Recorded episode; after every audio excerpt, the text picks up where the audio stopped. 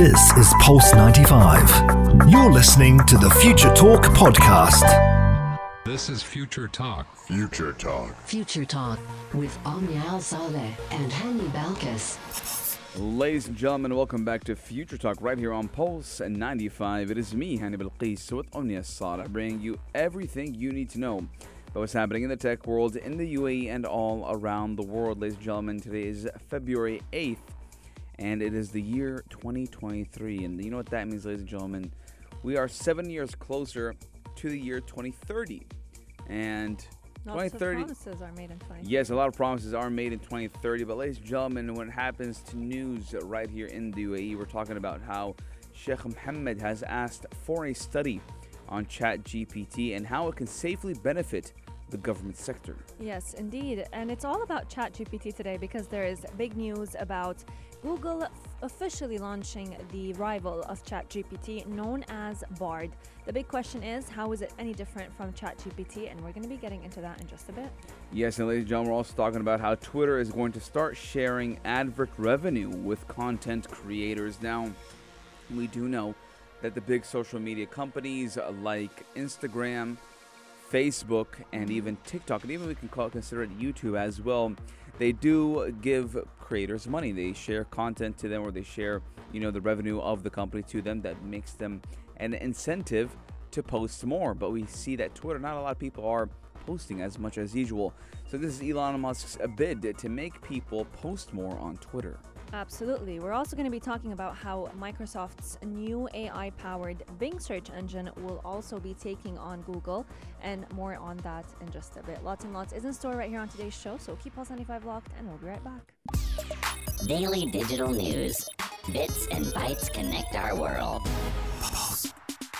How can ChatGPT help us advance the way certain services are done when it comes to the UAE governmental sector? This is the big question that Sheikh Mohammed bin Rashid is attempting to answer with the most recent study that he has asked for. It's going to be basically assessing how ChatGPT, the very well known artificial intelligence that can basically seek mm-hmm.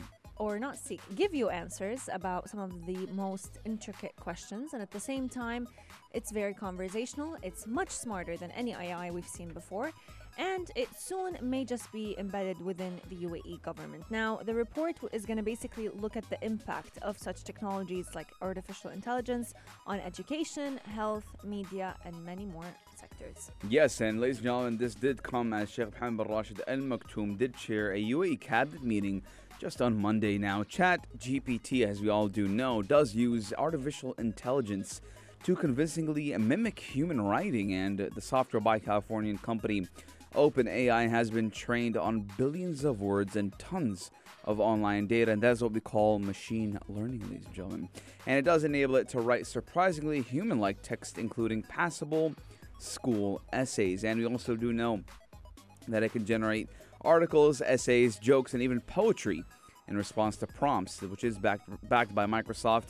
And OpenAI made the technology available to the public for free in late November, and we've see, been seeing a lot of success with ChatGPT and OpenAI as a whole. Now, the UAE cabinet did approve a policy to raise the efficiency of government work through the use of AI, and the policy does include standards and guidelines that do guarantee safe use of AI. Now, the policy also does aim at increasing the productivity and efficiency in various sectors and does enhance competitiveness and the quality of government services.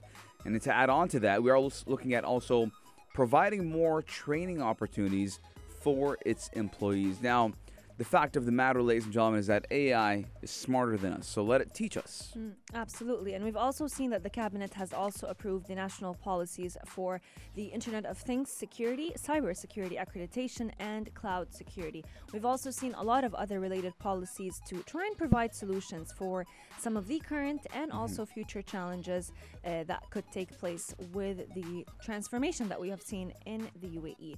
The cabinet also adopted a decision on updating the Made in UAE Unified National Mark Ecosystem in order to support national products. So this is basically to include simplifying the procedures for improve, for obtaining the mark, allowing industrial facilities in free zones to obtain it, and also confirming the facility's commitment to product safety through the application of conformity standards.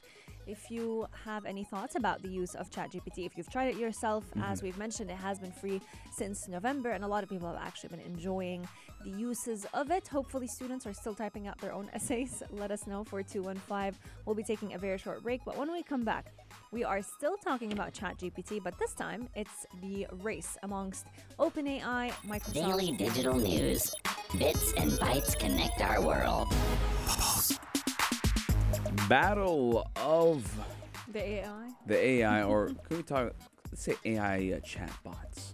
And uh, ladies and gentlemen, uh, we have brand new news coming out of Google as Google's Bard is now a competitive force to be reckoned with when it does come. What's up with the name? I don't like the name, but Bard. Bard. Hey, can you Bard it? Hey, did you ask Bard today? So bad. It's very it doesn't uh, you know click well with the No. tongue, nor does Chat GPT. But we're looking at weird names for these uh, two companies. But Google's Bard, we're going to be talking about what is it and how is it so different to the very well-known Chat GPT. Now, we do know that it took a little bit more than two months for Chat GPT to attract more than 100 million users to wake up a sleeping giant, which is well known as Google. Now, Omnia, if you remembered when we talked about the first day of the launch of ChatGPT, what did I tell you? that it's going to be a rival to Google. Yes, and I told you that Microsoft. Uh, now, this wasn't Yeah, as well knew, known. Hmm. Actually, uh, yeah, they were going to invest more money, and Microsoft, if they continue doing what they do and, and, and Google stays sleeping on it, Bing will be. Bing will now then dominate the Google search, the, the search engine, uh, you know, uh, field. Absolutely. And this is exactly why Google decided, you know what, we need to act fast before we lose Mm-hmm. our spot. Google Chief Executive Sundar Pichai actually announced that the conversational artificial intelligence service called Bard is officially ready to be launched. And so a lot of people are, que- you know, they've been questioning what are the different features? What makes it so different from ChatGPT? And the answer is pretty simple. Bard is expected to render stories just like this one obsolete. It is, after all, a news article written to answer the questions that readers most likely will search on for uh, or search for on Google about Bard. If you just look up, you know, you run a quick Google search on Bard ChatGPT or how is Google new thing different from ChatGPT, you'll basically find that a lot of people have been saying that uh, Google is trying to create a search engine that is the first stop for people to gain access to news these days, but also a powerful traffic generator for media websites. And when we've seen their search engine optimization, we have definitely looked at Google still, you know, ranking very high on the list. What makes it different? With Bard, it appears that we are not going to be using Google's mm-hmm. search engine for money lo- for much longer because they're creating a lot of changes to it, incorporating a much larger language model. And this language model is basically going to be capable of drawing on the information from the web to provide fresh, high quality responses. And so, what we've seen is mm-hmm. that by simply going ahead and looking up a quick search, Bard has the advantage in terms of reach, in terms of access to information, in terms of the types of media it offers. ChatGPT, on the other hand, it's often overcapacity. This is something a lot of users have been complaining about. Second off, sometimes it plagiarizes a lot of its answers. Third of all, a lot of the times it actually does not do well on math problems, which hmm. a lot of people, especially those students, engineers, they have definitely confirmed that as well. That is to say, it is flawed. And just like with any artificial intelligence, it is re- learning from the different data sets that it's being fed with. So it's still capable of producing thoughtful, accurate answers. And Microsoft, just like you mentioned, Hani, they do plan to integrate uh, the OpenAI product ChatGPT with their search engine Bing.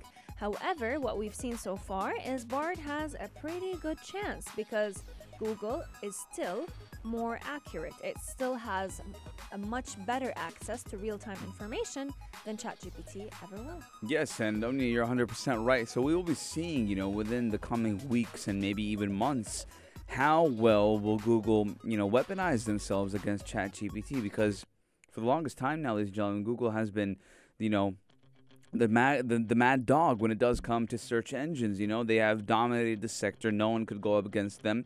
Omni and I have talked about alternatives before. DuckDuckGo, um, you know, and Bing has always been there. Yahoo search was destroyed years and years years ago. Ask.com was destroyed years and years ago, and the only one standing still and holding you know the reins was Google.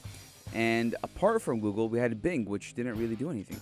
Mm-hmm. But now we're looking at Bing making a comeback, and Microsoft does want to get the spot back of being the number one tech company in the world. And how can you do that? Well, you just own the biggest search engine, the most valuable search engine on the planet. 4215, ladies and gentlemen, let's know your guys' thoughts.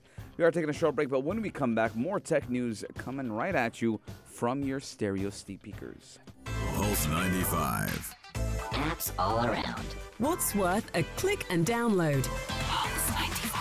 Ladies and gentlemen, in a bid to get more content creators on the platform, Twitter is going to start sharing advert revenue with content creators, and that was what Elon Musk says in a recent post. Now, Twitter will start sharing advertising mer- revenue with some content creators, the social media's platform billionaire owner and chief executive Elon Musk has said recently, and he did went on and tweeted, starting today, Twitter will share ad revenue with creators for ads that appear in their reply threads. Now, Mr. Musk, who has around 127.8 million followers himself, did not specify the actual share creators will receive, but to be eligible, the account must be a subscriber to Twitter Blue Verified, and obviously you're paying eight dollars a month for that. So, how much are you gonna make? Ten dollars a month?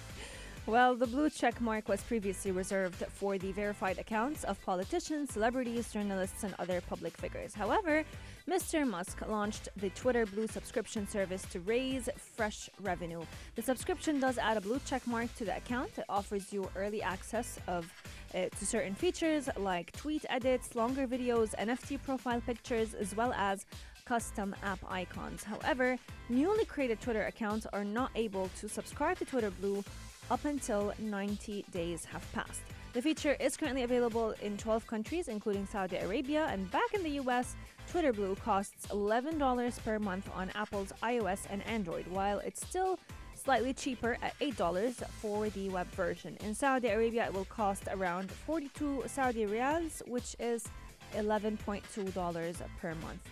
Looking at it, part of the reason why Elon Musk decided, you know what, I'm going to try and um, let's say play this game of allowing content creators to get some of the ad revenue because he lost at least half of the major advertisers for Twitter in the weeks after he became chief executive, which is a huge loss. We're talking about the loss of about seven seven hundred and fifty million dollars, and so he has previously claimed that the company was losing four million dollars a day. And it has since tried to introduce paid subscription service. Yesterday, just yesterday, we were talking about how he was launching the gold check mark where you're going to pay $1,000 to be able to maintain it. And so he's definitely trying. Uh, I don't think content creators are going to gain much out of this. Just like you've mentioned, they are paying $8 per subscription. Yes, and actually, ladies and gentlemen, the feature is actually currently available in 12 countries, and that does include Saudi Arabia. And in the U.S., just like Omni did mention, $11. But right here in the Gulf region, Saudi Arabia will cost you 42 riyals. So 42 dirhams. Omni, would you pay 42 dirhams a Netflix subscription for Twitter Blue? No. That's Amazon. That's even. That's Amazon Prime is cheaper. Yeah. Amazon Prime is 17 dirhams. Yeah. OSN Not worth it. Plus is 30 dirhams. Not worth it at all. Talabat uh, Pro, I think, is like what 30 dirhams as well. Yep. So you're paying 42 dirhams to tweet For what? I mean, for a the blue check mark. and the features are nothing. Being able to edit a tweet, adding an NFT profile picture, longer videos. Not worth it. Twitter doesn't even have as much adver- advertisers, you know, because we do know in the weeks of Mr. Musk when he did become chief executive, he did represent a loss of about 750 million dollars. So a lot of uh, advertisers did back out as soon as Elon Musk, uh, you know, took it or took Twitter. It seems like nowadays every company's scared to be canceled So uh, again, we are looking at how Elon Musk is trying to get more people to engage, more content creators to be engaged in Twitter, and in this way add revenue. Four, two, one, five. Ladies and gentlemen, let us know your guys' thoughts. We are taking a very short break, but when we come back, Omnia. We are going to be talking all about more tech news right here on Future Talk. Check this out. Check this out. Pulse 95. The circle of Twitter decisions is finally complete. The social media network will finally stop forcing its algorithmic For You timeline, the one that people have been hating on for the past few months. Uh, for both iOS and Android users. Instead, the application itself will now remember your choice of the timeline when you close it. So, if you were looking at the chronological following timeline while exiting the app, you won't be forced back into the algorithmic timeline when you open Twitter again. The company actually rolled out this update to the web app or to the website version of it last month, and now it's pushing the latest versions of this update to the Twitter mobile apps on both iOS and Android. Yes, and ladies and gentlemen, again, we've been talking about Twitter because Twitter is doing its the most when it does try to be relevant in the world of social media. Now, essentially, if you are looking at the chronological following timeline while exiting the application, you will not be forced back to the algorithmic timeline when you open Twitter again. And actually, this happened to me, Omnia, believe it or not, because uh, you know what they say no news or no PR is bad PR, Yep. or all PR is good PR, Yes. right? And because of all these, you know, Twitter talk, I jump into Twitter to see what's going on, and I noticed that I was on my For You page for the better half of the time, and I Mm. For didn't you even algorithm. For You algorithm, Yeah. which is like the For You timeline. And I was on it for the better half of the time, and I felt bamboozled, and I was like, oh wait, let me uh, go back to the following. Yeah. And um, again, now the For You was okay. I mean, it did cater to some things that I did like, so I'm not going to say that it was horrible. But we do look that Elon Musk, uh, you know, was pushing the algorithmic For You timeline last month by making it the default feed on iOS, and that is why that's what happened to me. And then later on, it did also bring the dual timeline view to Android and the web. So I don't know why you would want to use or hmm. see two timelines at the same time. But many users were not happy with the fact that there was no way to make the chronological timeline as the default, as Twitter did push them back for the For You timeline. Yes, indeed. Now, a lot of people have actually been very happy with this news because at the end of the day, a lot of us use, if not everyone, uh, we use Instagram, we use Facebook, Twitter, so that we can check up and see the latest updates on our friends and loved ones. And so, although it, it was a good try, they tried to mimic TikTok in a, for a while and even Instagram, it was just not the move that everyone wanted. We'd love to hear your thoughts. 4215, are you the type of person who would rather go for the For You algorithmic timeline or the following timeline. Let us know your thoughts. But this does conclude our hour uh, together for the day. We truly hope you've enjoyed it with us just as much as we did, and we cannot wait to be back with you tomorrow, same time, same place, bringing you the latest tech innovations right here in the UAE and all around the world. Coming up is the halftime show with the man himself, Omar Duri. So make sure you keep Pulse 25 locked, and we'll see you next time. This is Pulse 95. Tune in live every weekday from 2 p.m.